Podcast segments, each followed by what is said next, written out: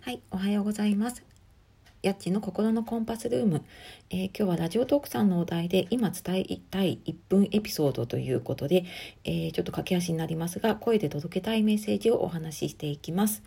えー、今のこのコロナのね時だからこそ、え声を通して人とつながりたいなと思っています。で今本当に先が見えないわからない不安だったり恐怖とかねあの